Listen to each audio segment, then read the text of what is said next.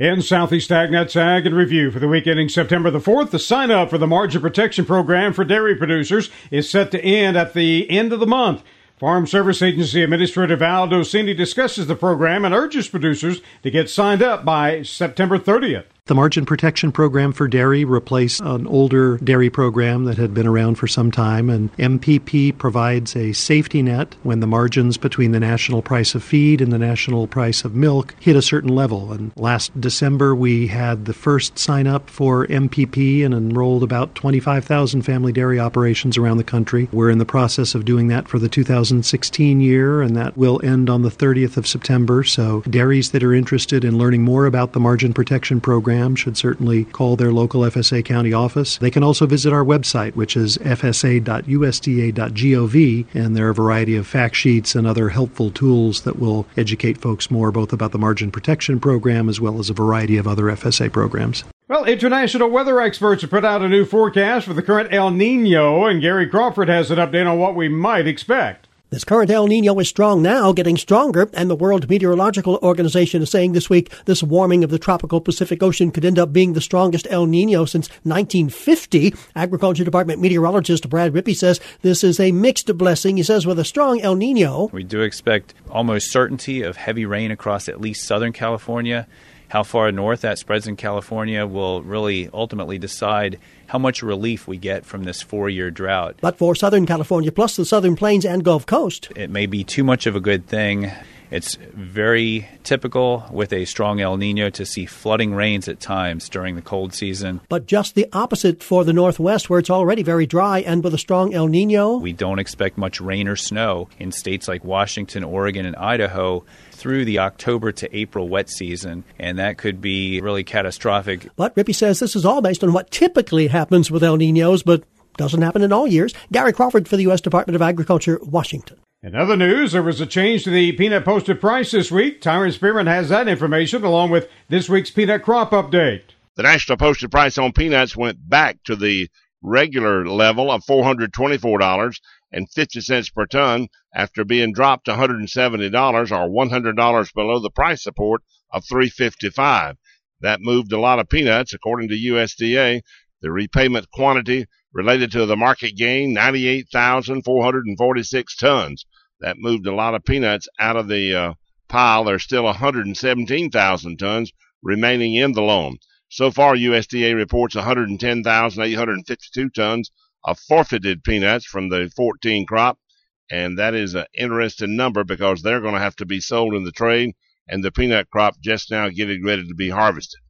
From the Ag Statistics Service, Georgia said they are just getting started with peanut digging. No recorded number yet.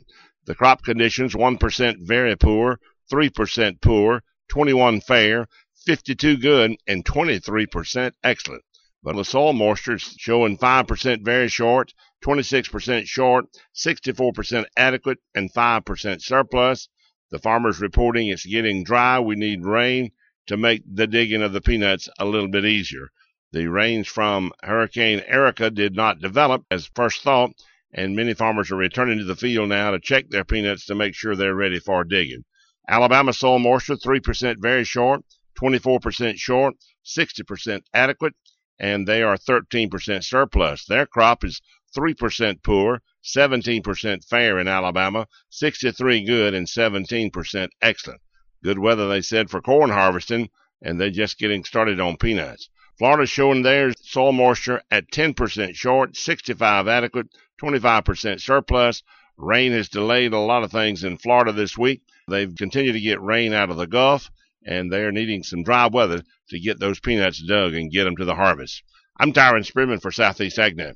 A Cotton Cultivated is a brand new website that was developed to give the cotton growing community quick and easy access to important cotton information. Director of Ag Research for Cotton Incorporated, Ryan Kurtz, invites cotton growers to try it out. Just this past Monday, we launched the Cotton Cultivated website. And the goal of the website is to provide growers, consultants, or really anybody working in the cotton production industry with easy access to cotton related production information. Kurtz said the cotton growing community was looking for an easier way to find information. The origin of the site started a couple years back where our board members were requesting easier access online to the research that their checkoff dollars were funding. So that's how we came up with this concept. And through several iterations of discussing it internally and working with some outside groups, we came up with the, the concept for the Cotton Cultivated website. To learn more, just go to cottoncultivated.cottoninc.com. Also, Kathy Isom tells us how the USDA is expanding its farm safety net. Specialty crop, organic, and beginning farmers are among those covered under a risk management program now expanded to serve the entire nation. What I think Whole Farm offers that other policies may not offer is we look at the revenue from your entire operation, provide a safety net that works for people who may be very diverse, for people who may grow crops that we don't have a crop insurance policy specific for that crop. That's USDA Risk Management Agency Administrator Brandon Willis from last October when Whole Farm Revenue Insurance was introduced introduced as a pilot program of coverage for specialty crop, organic, and beginning farmers and producers who previously had been underserved in the risk management safety net. Now the program is available to all U.S. counties starting in the 2016 crop insurance year. More details available through RMA's Whole Farm webpage or your local crop insurance agent. I'm Kathy Isom, Southeast AgNet. And to wrap up this week's podcast, Everett Griner talks about how water consumption continues to grow.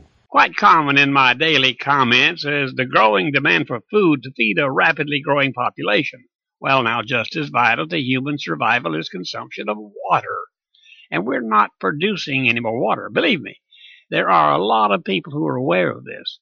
Agriculture is one of the biggest consumers of fresh water. Not the biggest, uh, that distinction goes to the electric energy industry. Agriculture is second. But science sees no way to limit or reduce the amount of water it takes to keep us going. I mean, to reduce one sector would only increase use by another. Crop irrigation requires an average of 115 billion gallons of water every day. It isn't practical to reduce that. That would reduce food production. The coming decade will see a strong emphasis on water conservation by everybody, including your home, which, by the way, is fifth on the list of users. Everett Griner, Southeast AgNet. Those stories and more from this past week can be heard on our website, southeastagnet.com. Randall Wiseman, Southeast AgNet.